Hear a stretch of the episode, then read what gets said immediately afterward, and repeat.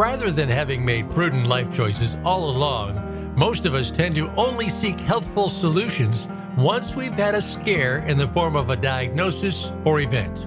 This is Healthscape with Dr. Trevor Campbell. In this program, we'll show you the techniques, innovations, and holistic ideas that you can use to put yourself on the path to better health. Now, here is Dr. Trevor Campbell.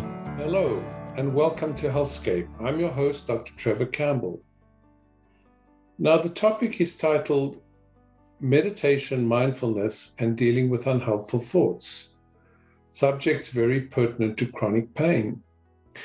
Please note that this is not an interview, but rather a personal reflection on the aforementioned activities, pointing out their potential health effects. We start with meditation. Meditation helps us become more mindful, find stillness, and slows us down.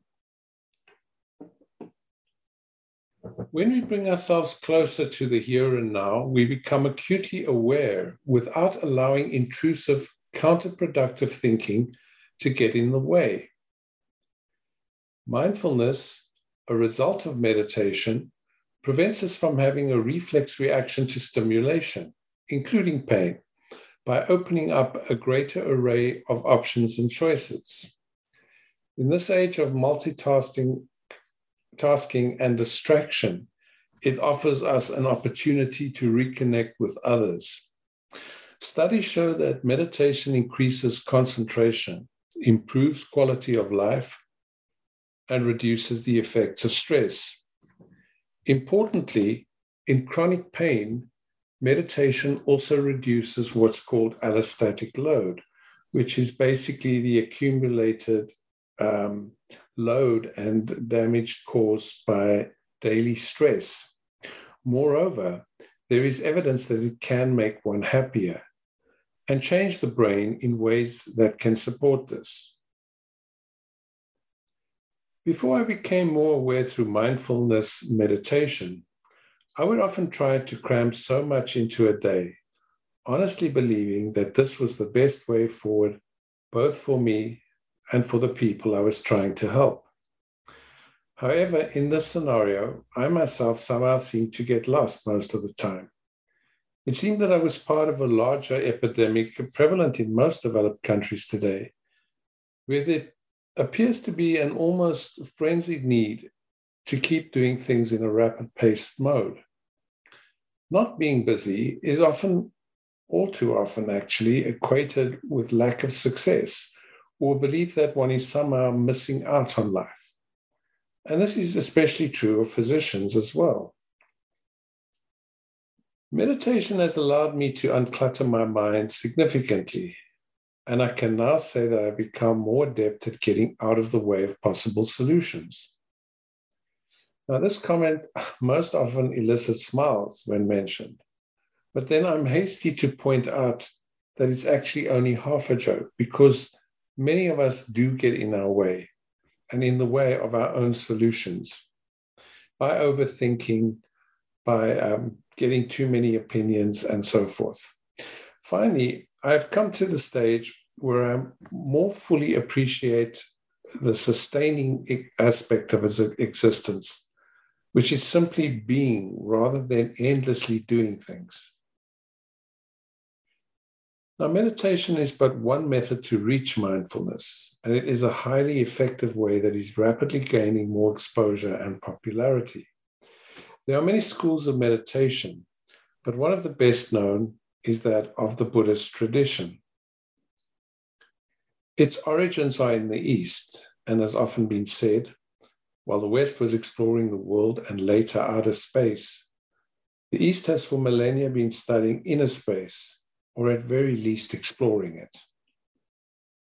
In the 1960s, there was a groundswell of interest in Buddhism in the West, with scholars, college students, and other interest groups developing an expanding fascination uh, in Eastern thinking and philosophy, and meditation became much more widely known and understood, as did other disciplines such as yoga and Tai Chi. Since that time, many other practitioners and academics have worked hard to expand awareness of meditation and mindfulness.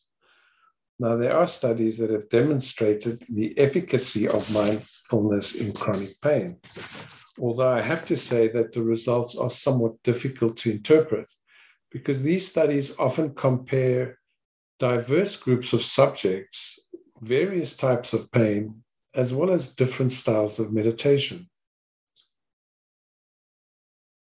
Now, there is no single way to meditate, even though people often still get hung up as to whether they are doing it quote unquote properly. Whatever format of meditation you're using, you'll know that it works for you when it confers benefit. Another mistake that is sometimes made is that would be practitioners feel that they need to have an in depth understanding of meditation and mindfulness through study before they even attempt to practice meditation. To be completely clear, the object here is not to understand the practice, but to understand one's own mind. In our homes, for example, we routinely use a whole range of kitchen appliances with great ease and comfort, even though our understanding of how they really work may remain sketchy or even minimal. A further pitfall is putting too much effort into the process of meditation. When we do this, we are holding onto our thoughts too energetically. There is a saying in meditation circles that a thought is like a stone. When we hold it too tightly, it causes pain in our hand. Now, I had the wonderful privilege of training in meditation under the guidance of Pra Ajahn, an exceptionally insightful teacher, compassionate and very generous of spirit, at a six day boot camp in northern Thailand. I use the word boot camp as the day started at dawn and practice sessions were lengthy to the point that soon after the evening meal, I kind of found myself falling asleep. There were three, three students in the class. I was by far the least experienced, but one of the students had previously trained uh, in the United Kingdom and had generously agreed beforehand to interpret as instruction was conducted in Thai. To say that the experience was psychologically intense would be an understatement. But during this time, I did reach the point where I came to realize that there are several useful ways of meditating, and all are more accessible than initially meets the eye or as easy as I would have imagined prior to attending the retreat. I was also led to many insights through meditation that week. The most humbly, humbling being the awareness of the high number of relatively low value thoughts that routinely pass through anyone's head. I realized for the first time in my life that I don't have to overinvest in any particular thought of mine and eagerly granted extensive head time simply because my mind happened to conjure it up. In fact, now when I'm meditating, I can ignore most of the thoughts that I allow to sweep past me as if they were leaves driven by the wind. Since we know that negative thoughts can deeply impact the pain experience, meditation is profoundly useful because it teaches us to let go of those thoughts before they can cause us harm. In my personal experience, I have found that meditation helps me become more aware and more focused by reducing and almost eliminating the mental noise and emotional internal dialogue, which obviously is going to free up energy and allow me to think in a less encumbered way. Now, for me, this process is more of a case of returning to an earlier way of functioning, almost like when I was a young child, rather than reaching some sort of special or exalted state, some major milestone. Just think of an earlier phase in your life, probably before the educational system got hold of you, when you could choose to just sit under a tree and simply be rather than do who stand on a bridge tossing wood chips into the stream only to watch them wiggle their way out of sight. I have learned through meditation to see solutions to problems more easily, partly through clarity of thought, but also by learning that I'm now able to get out of the way of a solution. To illustrate meditation, Pra Ajahn shared a story. He told us that a wealthy man once lost a valuable watch in a field. A group of teenagers came by and he asked them to help him search, promising a reward should the watch be found. The teens set out, covering the entire field, all the while giving each other feedback regarding their position, as well as their lack of success that they were experiencing. Eventually, the watch does get found by a small child who is not part of the group, even, who does nothing more than listen for the ticking of the watch, which she then picks up and hands over. It's a strange story, but the moral of the story is that life is full of wonderful things that cannot always be discovered by traditional means.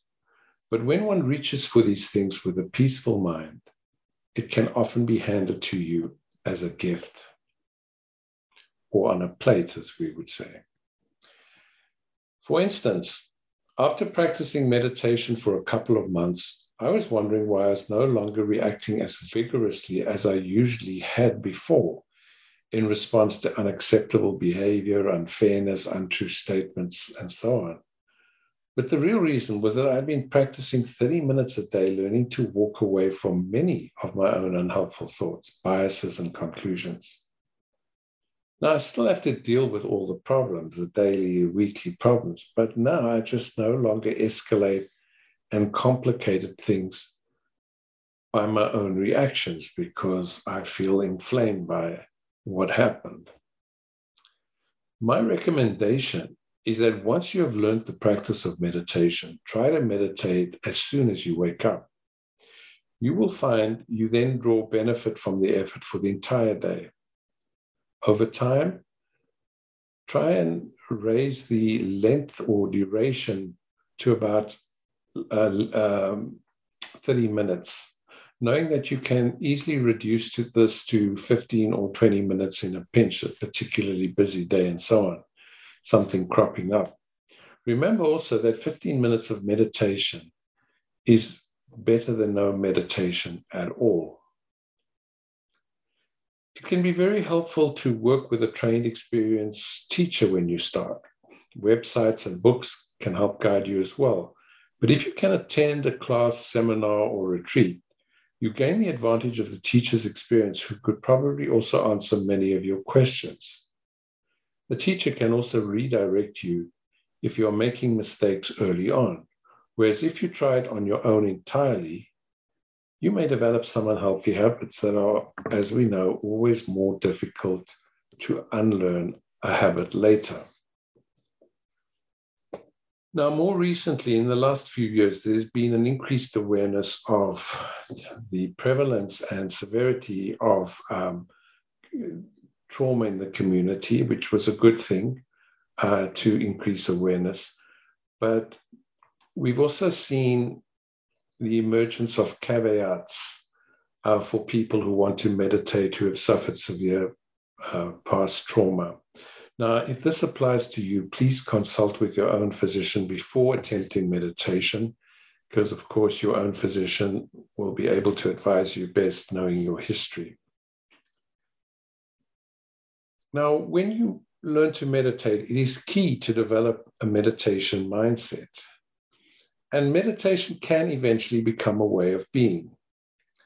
As helpful as it is to observe a regular meditation practice, it should not be confined merely to the morning exercise.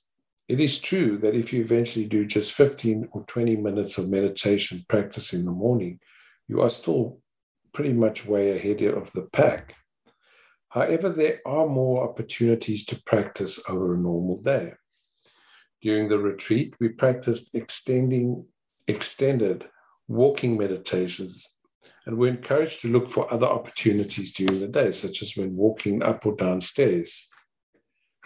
I now try to meditate whenever I'm traveling in a cab or on a uh, flight uh, or waiting for a medical or dental appointment, and even while on an exercise bike. While I don't have chronic pain, it's easy for me to see how people with chronic pain can benefit from this practice.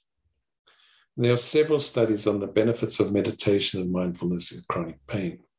In fact, there's more than several, there are many. Meditation has without doubt improved my resiliency and my staying power in the face of adversity. It has essentially opened my awareness to a wider variety of choices, increasing my flexibility. And I've also become more accepting of change. Um,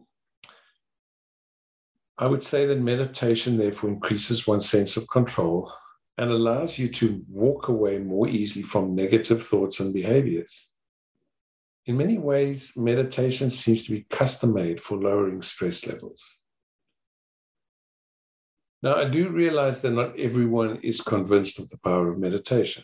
I've certainly come across people who are actually suspicious of meditation, sometimes assuming that it's like joining some religion. While it is true that Buddhism has a long tradition of meditation, so do all the Abrahamic faiths, as well as other religions. In any case, meditation prime function is to seek the middle way. It teaches one to observe the world as it is and not to remove oneself from it. In my view, meditation is something like gardening. Now, the garden or riyad in Middle Eastern cultures has long been used as a metaphor for the mind, as has um, as have gardens been used by poets over the uh, centuries to as an extended metaphor for the mind. The successful gardener, of course, must put in some effort to have a decent garden. For a few people, for few people can enjoy gardens that are chaotic, riddled with weeds, unkempt. While the mind is constantly being polluted, and when the mind is constantly being polluted and contaminated by our entrenched emotions, thoughts, and misintentions that we tend to want to cling to, it essentially becomes a weed tangled wasteland. We need to become the gardeners of our own minds, constantly removing the debris and clutter that simply just has to go. Now, I had a most interesting interview with Dr. Sue Stuart Smith, a British psychiatrist, on her book, the Well Gardened Mind, where she highlights aspects and insights from mental health and well being using the garden as an extended metaphor. Um, she is a gardener herself, as is her husband, um, professional gardener. This is well worth uh, hearing, this podcast, and you can access the podcast at trevorcampbellmd.com on the media pages where it is listed with various other podcasts. She relates the most interesting anecdotes, looks into the history, the cultural differences uh, with regard to uh, gardens, how they've been used to in the rehabilitation of people with addictions, chronic pain, and mental illness. Well worth listening to. Now we come to dealing with unhelpful thoughts. This topic is important in any mental disorder as well as in chronic pain. The interaction between our thoughts, behavior, and mood is best understood in terms of depression by most people, lay people. Now, major depression is extremely common in the developed world, affecting an increasing number of people. The high incidence has been attributed to many aspects of modern life, such as high stress level, long work hours, competition, um, making one's uh, way financially, the demands of technology, the high degree of isolation many of us experience, and the societal shallowness of our consumerist culture. Clearly, the causes for depression are myriad, mostly in mental illness and in any chronic disease. They are multifactorial. Now, low serotonin, which is a new neurotransmitter, is almost always associated with depression. But we're still unsure whether it's not whether or not it's the cause or the effect of major depression. And then we also have to deal with the knowledge that most of our serotonin is produced by our, by our gut biome, that massive collection of microorganisms that inhabit our gastrointestinal tract. One thing that can make one unhappy is the way one thinks. Now, this is also a causative factor in depression uh, because how we think affects how we feel, which in turn again affects further how we think. And this may affect our mood. I'll give you an example. Um, imagine a depressed office worker, Jill. Now, she shares a confidence with a co-worker with whom she's recently become quite friendly. When she next sees her friend a few days later, her friend seems distracted, barely making eye contact, and when she does, she has a peculiar strained expression. She appears to be almost in, in a hurry to disengage from the conversation. That night, Jill goes back home and tells her husband that she was misguided enough to share a confidence with a coworker, which she now clearly realizes she should never have done, given the friend's consequent behavior. Jill ends up saying to her husband, At my age, I should have learned by now that you simply cannot trust people. I guess in the future, I'll just keep my distance. So that's a one scenario of a person who's thinking negatively, they are already having uh, experiencing depression. Um, on the other hand, imagine the same thing happens with someone who is not depressed. Let's call her Megan. Megan also shares a confidence with the same coworker, who again appears distracted and distant a few days after the conversation, barely making eye contact. Like Jill, Megan doesn't really have an explanation for this behavior, either negative or positive. But unlike Jill, she doesn't presume to read her coworker's mind or assume that the reaction is her fault. Instead, she goes ahead almost fearlessly and asks her friend before she disengages, Are you sure that everything is all right? Why would you ask that? Her friend replies. Well, you seem a bit out of sorts, almost frowning at me, like squinting um, Megan ventures. Her friend smiles and says, Oh, it's these new glasses that I picked up yesterday. I just can't seem to get used to them. So instead of Megan deciding that she can't trust anyone, as Jill did, Megan is reassured and goes about her the next day feeling at ease. And the incident is never again mentioned.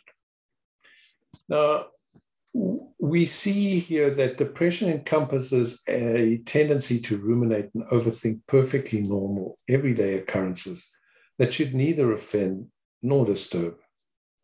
In depression, negative inter- interpretations rise to the top, like cream. We call this the glass half empty phenomenon as opposed to the glass half full, or we also refer to the condition as seeing the world through smoky spectacles. Because depression so profoundly affects the perceptions of our experiences, as well as the way we process information, it is well worth the time and effort to reduce negative incidents to a minimum. So, Jill's story offers us an everyday example how we're all acceptable to this sort of thought mood feedback loop. As pervasive as depression is in the general population, there's an even higher incidence of um, dysthymia uh, among those, uh, depression and dysthymia, which is chronic low energy and lack of motivation, among those with chronic pain, who may sometimes get uh, caught up in what is called nihilistic or nihilistic ideation, which is the perception that life is pointless. And some may even have suicidal thinking. In chronic pain patients, mood problems are also combined with other existing disorders or comorbidities, such as sleep dysregulation, anxiety disorders, and generalized physical deconditioning. Chronic pain patients tend to isolate themselves from family and friends, mistakenly believing that they are a burden or no fun. no fun in inverted commas, and are unable to add value. Now, this is almost certainly a misimpression. In my experience, friendship and even moderately firm family ties usually transcend such difficulties. All these unhelpful beliefs add to the depressive state. As mood drops lower, thinking becomes even more distorted, which again results in lower mood and the generation of further unhelpful behaviors, leaving us with yet another feedback. When chronic pain patients feel this way at the start of treatment, they feel unable to learn anything new or develop skills. If they were to embark on a pain management program, the multidisciplinary type, it simply seems too much of a stretch for them. Let me assure you that these feelings are completely understandable, but not unchangeable. First, it helps to realize that depression is not a personal failure. Just like any disease, physical or mental, it can happen to anyone. The important thing is that it is recognized and dealt with vigorously. Appropriate education, medication, and counseling can help mitigate symptoms, encourage healthful day to day living, and prevent recurrence. Time for a quick commercial break. You're listening to Healthscape with your host, Dr. Trevor Campbell. Uh, the topic today is reflections on meditation, mindfulness, and dealing with unhelpful thoughts. I'll be right back.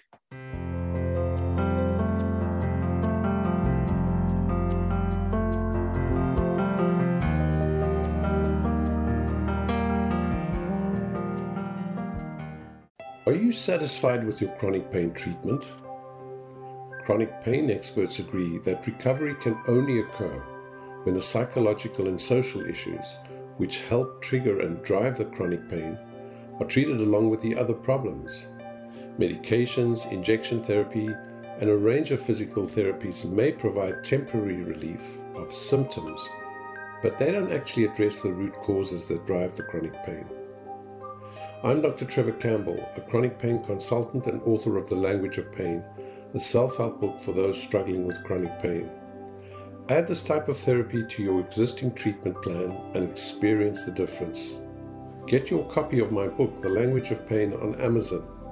And for further direction, there's also the Language of Pain online course available on my website www.trevorcampbellmd.com. Act now to take back your life.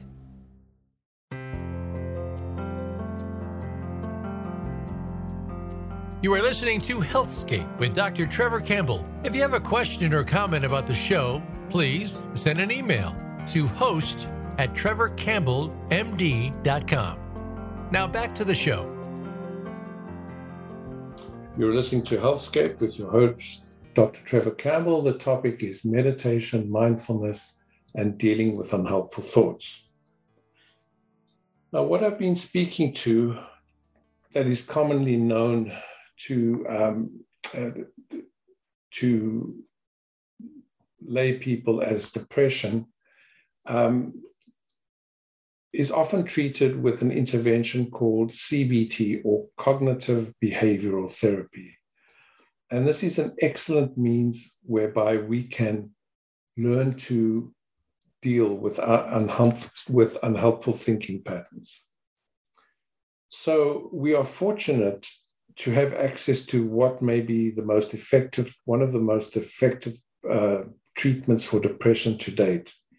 Cognitive behavioral therapy, it's a form of psychotherapy, which just means talk therapy, that aims to correct unhelpful emotions, behaviors, and thoughts and thinking patterns using reasoned methods to achieve targeted goals. It is the most studied psychotherapy in the medical literature and has been proven to be efficient and cost effective. Cognitive behavioral therapy enjoys tremendous respect among psychologists, physicians, social workers, and counselors who use it to treat depression, anxiety uh, states, addictions, insomnia, chronic pain, and many other conditions. In fact, in depression, CBT on its own is just as effective as other antidepressant therapies like medication. Both antidepressant medication and CBT result in brain changes associated with recovery and health during treatment. Now, it is even, even possible that CBT is a superior treatment as the health associated brain changes brought about by CBT, which we can see on special imaging called functional MRI, tend to outlast those made by antidepressants once treatment is discontinued. So, how does cognitive behavioral therapy work? Well, CBT works by helping people slow down, take notice of their distorted thinking patterns, and avoid making hasty judgment or taking inappropriate action. For example, simple everyday example, if you receive an unfair, rude, unkind email from someone with whom you normally have a decent relationship, uh, whether it's work or social, it may not be in your best interest to answer that email in the heat of the moment when you are angry.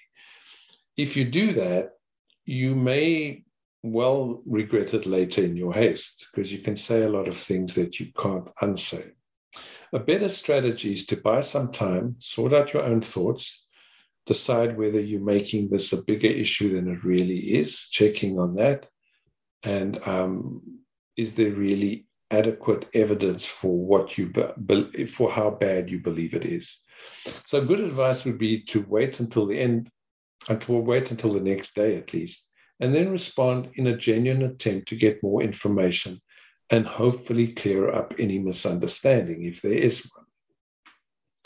Now, unlike the traditional talk therapies that one uses in psychology and psychiatry and the counseling professions, um, CBT tends to focus, uh, uh, traditional talk therapy tends to focus more on childhood trauma and early experience, uh, early experiences, where CBT is based on what we call the here and now. And it requires the patient to play a, an active role in their own treatment.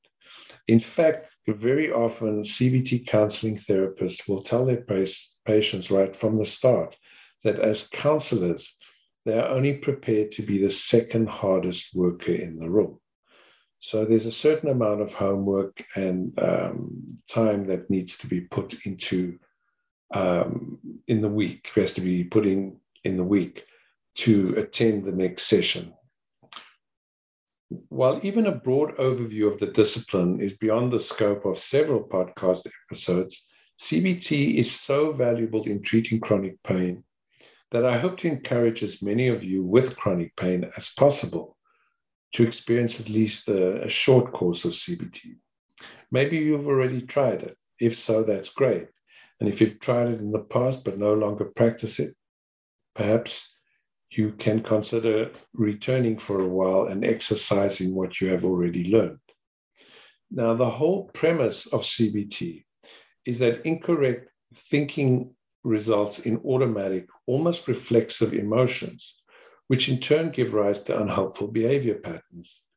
These patterns become kind of stuck and entrenched, holding the person back from achieving progress. Now, the idea is not new. The concept that thoughts can heal or make one ill has been around at least since the time of the shamans, the ancient tribal medicine of women and men also in the Renaissance, in Renaissance Italy, ideas and um, healing were so closely linked um, that books were routinely sold in the, the apothecaries or drugstores. So, to the uh, in Italy, they were thought to be so co- connected with health that they um, sold books with their potions and their extracts and their tinctures and so forth. CBT is especially effective in depression because distorted thinking is a major theme in depression. CBT addresses several common patterns of distorted thinking, including irrational thinking, where we don't stick to logic, mind reading, where we somehow assume that we have access to someone else's thoughts uh, through intuition, and personalizing, where we infer that we are, in fact, the cause or target of everything bad that happens. Obviously, I see all these distortions in chronic pain patients' thinking But there are three p- patterns, all treatable with CBT, that I most often see. Um, a common one is catastrophizing. Catastroph- uh, catastrophic thinking leads one to over dramatize many things in one's daily life. This thinking pattern is very commonly encountered in chronic pain and has been the subject of several studies. Patients who sense that their pain is becoming worse over time can catastrophize when they say things like, I'll never get better, or the pain in my calf is so bad that they're probably going to have to cut off my leg. Usually said in an emotional state and, um, you know, in a hurried way uh, rapid speech. Now, these statements are almost certainly untrue, as there is no association between chronic pain suddenly getting worse and the need for amputation, unless there is some sort of concurrent vascular or blood vessel condition or tissue infection, very serious tissue infection, I would say. Um, they may catastrophize regarding their pain level, their other symptoms, and even their outlook or prognosis, which of course is also very alarming and stressful to those closest to them. Now, here I am by no means suggesting that this is a deliberate action they take, but rather something that exhausted people in distress will do when their pain level appears to spike out of control and when they are fatigued, frustrated, and sleep deprived. It is also a clear plea for help. Now, believing in catastrophic thoughts usually results in a lower mood, higher anxiety, and an inability to sleep, which only is going to make the pain worse, right? Even if the patient were right about the threat to the leg and something did go wrong, it's likely that immediate attention to the situation would eliminate the need for drastic action. Now, the irony is that the patient, terrified of the worst possible outcome, may end up not even telling the doctor about the problem. So, the goal of CBT is to help the patient come to a plausible and less negative interpretation in any of these catastrophized situations. They may be reassured by reading about chronic pain and finding out that periodic fluctuation in the nature, frequency, and intensity of chronic pain is perfectly normal. Now, filtering and polarized thinking. These are traditionally two different types of thought distortion, but one so often sees them closely associated in chronic pain that I've selected to discuss them together. And here the patient selectively takes note of and remembers events and symptoms on the negative side, everything negative they recall, all the while excluding any positive developments. For example, a patient may enter a multidisciplinary pain management program with a feeling of having been somewhat coerced by whether it's the insurance company or the uh, state or provincial uh, compensation board. In such a situation, they, they are often resentful, convinced that it will be a waste of time and that they will have a bad outcome. Now, this creates what is called a nocebo effect, which is a negative effect, the opposite of placebo, which means expecting a bad outcome, they end up getting a bad outcome, um, often resulting them uh, resulting in them finding plenty to complain about and little to praise in the program. Should they even agree to participate, no matter how good the service is and how many opportunities they are offered? So it's kind of you know, self-sabotaging. Um, it's it, it, can spoil things and sabotage things for the patient. Although lack of buy-in of the patient often does lead to a poor outcome, it isn't always an accurate reflection of the quality of the program.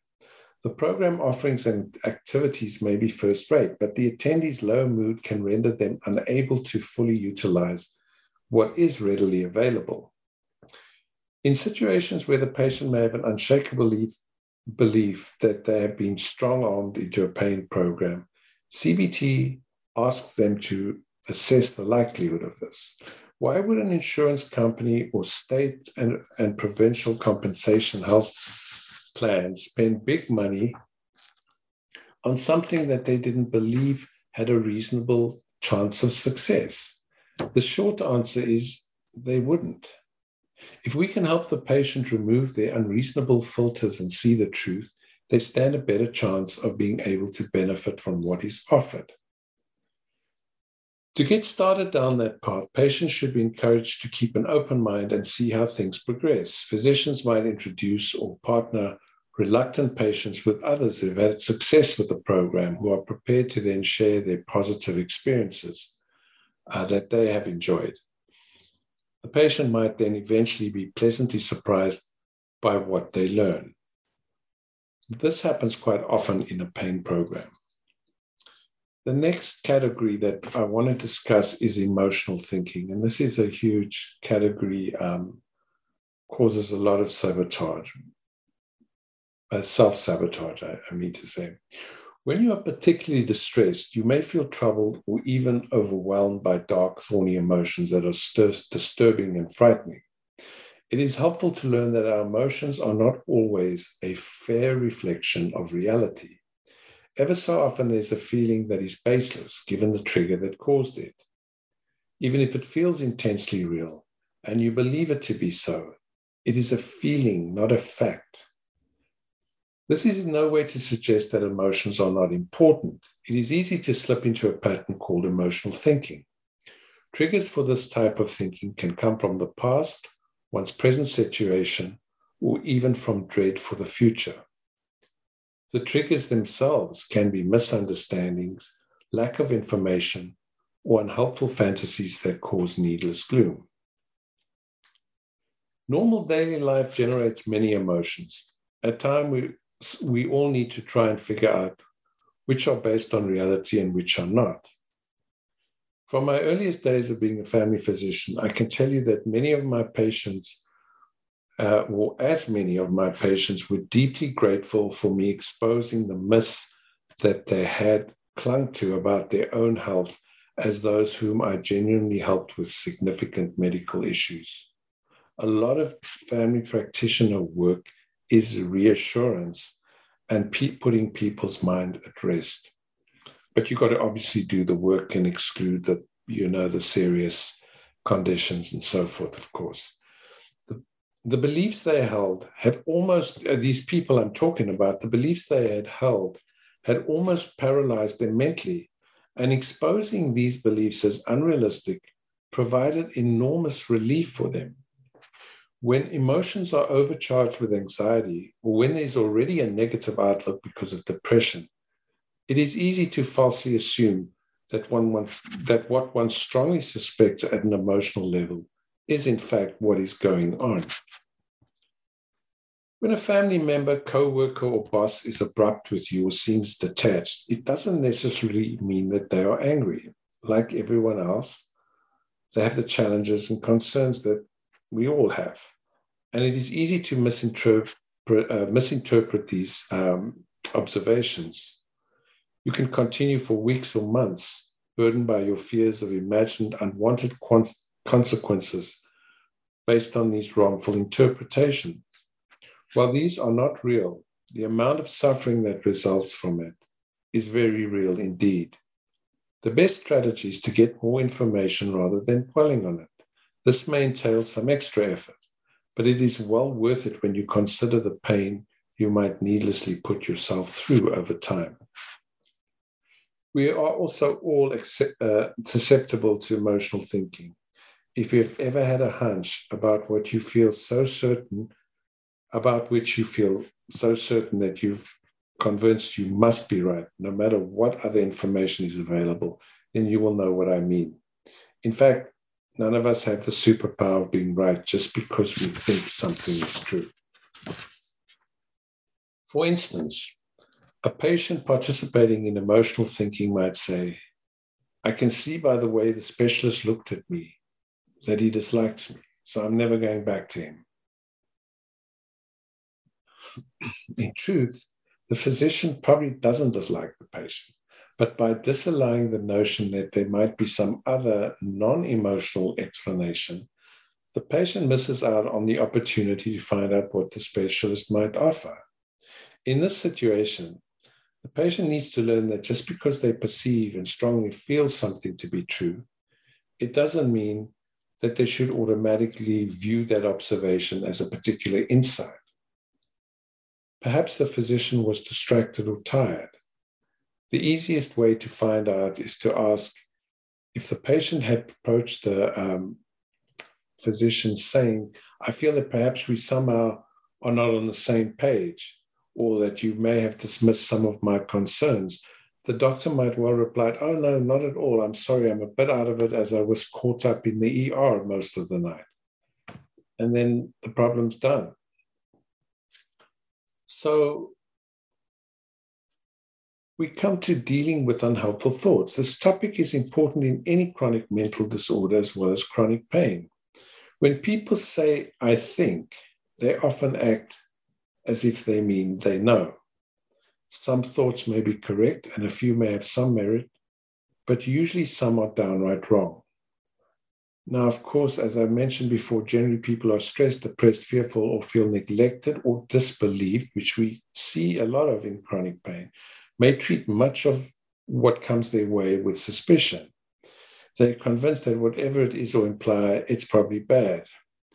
As we have seen, this is not necessarily true. Just because we strongly feel some, strongly feel some uh, something about an action, it doesn't mean it's reality. So in these periods where we are con- we have our concerns, we need to exercise our critical faculties more than ever so that we can differentiate between what we think we know and what we actually know. That means learning to scrutinize the evidence and exercise rationality and logic when assessing the situation. Ironically, it's probably hardest to do this when you're stuck in the almost reflexive think, feel, and act loop, as we so often see in chronic pain. But it is possible to improve with increased awareness and practice. Ideally, chronic pain patients should have some CBT or cognitive behavioral therapy sessions with a CBT trained physician, psychologist, or counsel. These don't have to be uh, multiple. Uh, even as few as eight sessions can be helpful, and you can get CBT specifically designed for chronic pain. These can be private or in group sessions, or even via telephone. More and more online courses are also being offered as current evidence suggests that psychotherapy or talk therapy can be just as effectively delivered via the internet or telephone as when it's given face to face. Self study through books and manuals can offer some valuable techniques, though uh, there's more to be gained through an interactive approach. Some patients have reported that reading about CBT has been helpful for them. But my own feeling is that one should have an initial an initial supervised course, even if it's only a few sessions, which will help you become better orientated in the discipline and allow the therapist to screen for other possible psychological conditions that may require attention.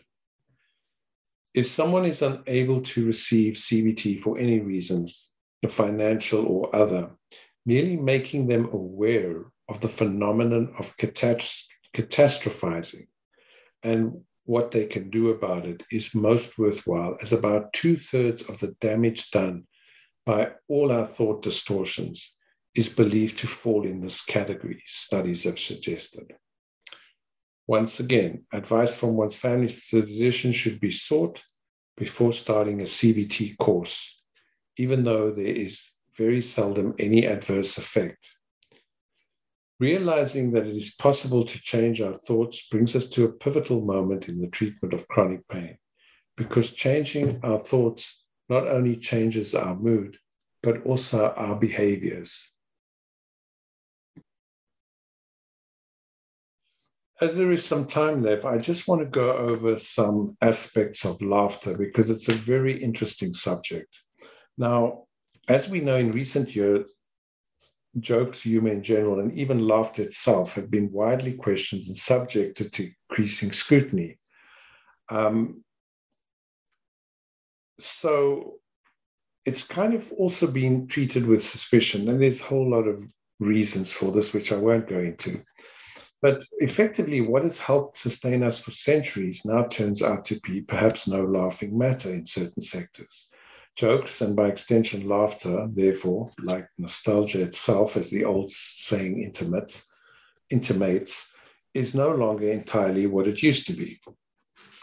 But despite the current tweaking of society's attitude towards humor, laughter remains one of the healthiest human activities, probably among the most enjoyable and still socially affordable in less brittle social circuits, but also a much needed pressure valve for the oppressed. In the Second World War, during the London Blitz, possibly the United Kingdom's darkest days in recent memory, comedians sometimes performed in the underground rail stations that was used as bomb that were used as bomb shelters. For an hour or so, citizens were who were unsure whether their homes would still be standing when they exited the shelter were entertained, uplifted, and transported, effectively at least for a time, having escaped the mayhem and devastation. In fact, there's something inherently British that makes them default to humor when life is at its toughest or bleakest. In such times, when in doubt, you simply laugh at least when you can. Now, I'm not suggesting that the Blitz was a laughing matter. The interesting thing is that they allowed um, uh, comedians in, and uh, it was a safety valve. But it was based on this tendency to laugh when the going gets tough. Now, in, apparently, in Polish culture, laughter is also greatly valued, even exalted. As an acquaintance of mine once explained, when you live for centuries between two more powerful countries like Germany and Russia, you can at least periodically escape into laughter, or so I've been reassured. Uh, we all know a Jewish humor is also legendary for a variety of reasons. Um, the most striking of which, to me at least, is the choice of comparisons and associations. A personal favorite of mine, uh, when I'm I, I want to smile to myself is pondering Woody Allen's advice to uh, from one of his movies to never ever enroll for a college college course where they make you read Beowulf. This line has the unusual effect of making me smile and groan at the same time, but somehow I do both with delight. And to me, the interesting thing here is that the ability of the human mind to instantly and radically change course or pogo stick, even temporarily, out of the pressure or unpleasantness is formidable and endearing. Um, from my own experience, I grew up in a two cultured home, my mother and father coming not only from two separate cultures, but from two separate language groups. And I recall a good deal of humor growing up, which I enjoyed like, from a ringside seat, because obviously I lived there and as young much of it memory, memorable, even priceless, that highlighted how different cultures frame humor. Later, as I grew up, I got to see improv comedian shows where I would generally uh, try and sit near the front because once triggered with laughter, I quickly got into the flow of things, so to speak, and finding it quite hard to stop. I've been in situations where a floundering, almost moribund, moribund novice comedian eventually tells nearly all the remaining jokes directly to me to sort of probably secure their most reliable support. And this laughing because you've laughed before theme, even canned laughter on radio and TV sitcoms can trigger laughter on its own, despite no jokes being told, almost as if it were priming the humor pump, so to speak a lot of research being done on laughter. Laughter is a highly social behavior, as we very rarely laugh alone. And in social circles, it stimulates conversation and interaction. It is also a way by which strangers can bond and plays a tremendously important interaction in family communication, where it can be a major dialogue and memory tool, especially when discussing the past. And which is what happens family gatherings, birthdays, anniversaries. Uh, barbecues, uh, family reunions, the past is, is a big discussion point and how quickly it's gone, of course. Now, it, laughter can also physically be seen as a light exercise that increases, uh, sort of cardiac exercise that increases respiratory and heart rate and is believed to keep us healthy, improving our mood, possibly lowering blood pressure, and decreasing the symptoms of uh, palpitations if one has them. There have also been some studies that suggest it may have um, an attenuating or uh, effect on tumors. Uh, I find that the research, the bit I've read uh, on that, pretty tenuous myself, but I thought I'd mention it.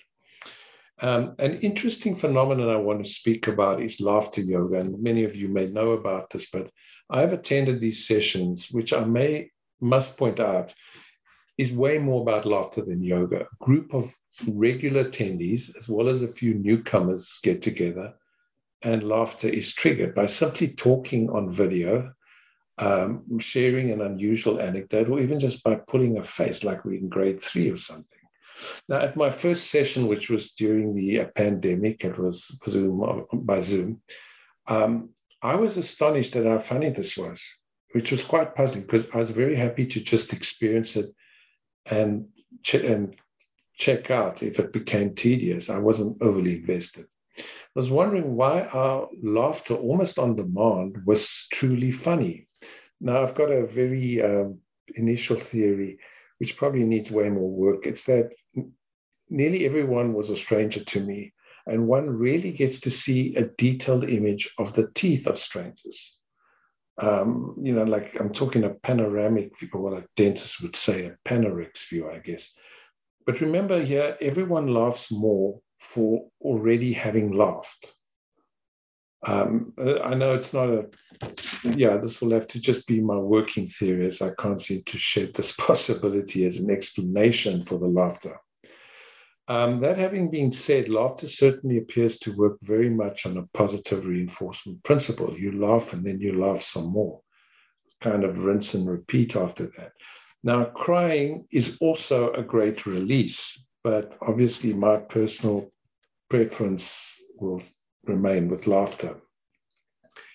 Um, another interesting factor, um, fact connected to this, on average, the Spanish enjoy a fairly long life, um, and yet almost a quarter of them smoke daily, and their alcohol consumption is more than double the global average. On the other hand, they enjoy a good deal of sunlight as well as frequently dining and socializing with friends which is almost invariably immersed, uh, yeah, if, if, not marinated, um, in, in a, a, great deal of conversation and laughter. Now, again, this is not a pronouncement on causation. I'm not saying A translates to B. What I'm saying is these associations are there. And the importance of behavioral factors like the benefits of relationships and other lifestyle activities that this may foster uh, and promote can hardly, the importance of them can hardly be overemphasized. So, my advice is spend some time with friends with whom you can laugh heartily and frequently. Laughter, after all, thrives best in the comfort of friendship and in a safe and authentic social setting. Then, as well, there's possibly the number of advantages that have allowed it to survive the whole Darwinian gauntlet that we don't know about. When last did you have a truly belly laugh that literally hurt so good? Do you laugh as frequently as 10 or 15 years ago? If so, that's excellent. In my view, it's certainly an essential activity to maintain.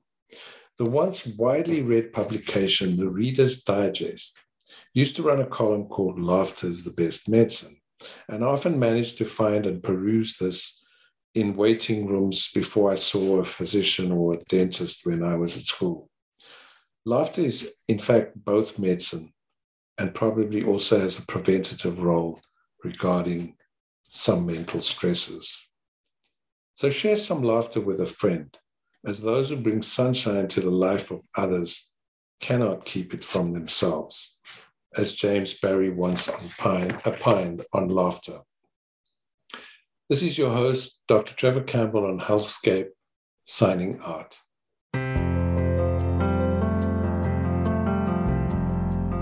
Thank you for tuning in to Healthscape with Dr. Trevor Campbell. We hope you'll join us again next Wednesday at 3 p.m. Eastern Time and 12 noon Pacific Time, or listen anytime on demand on the Voice America Health and Wellness Channel. Have a healthy week.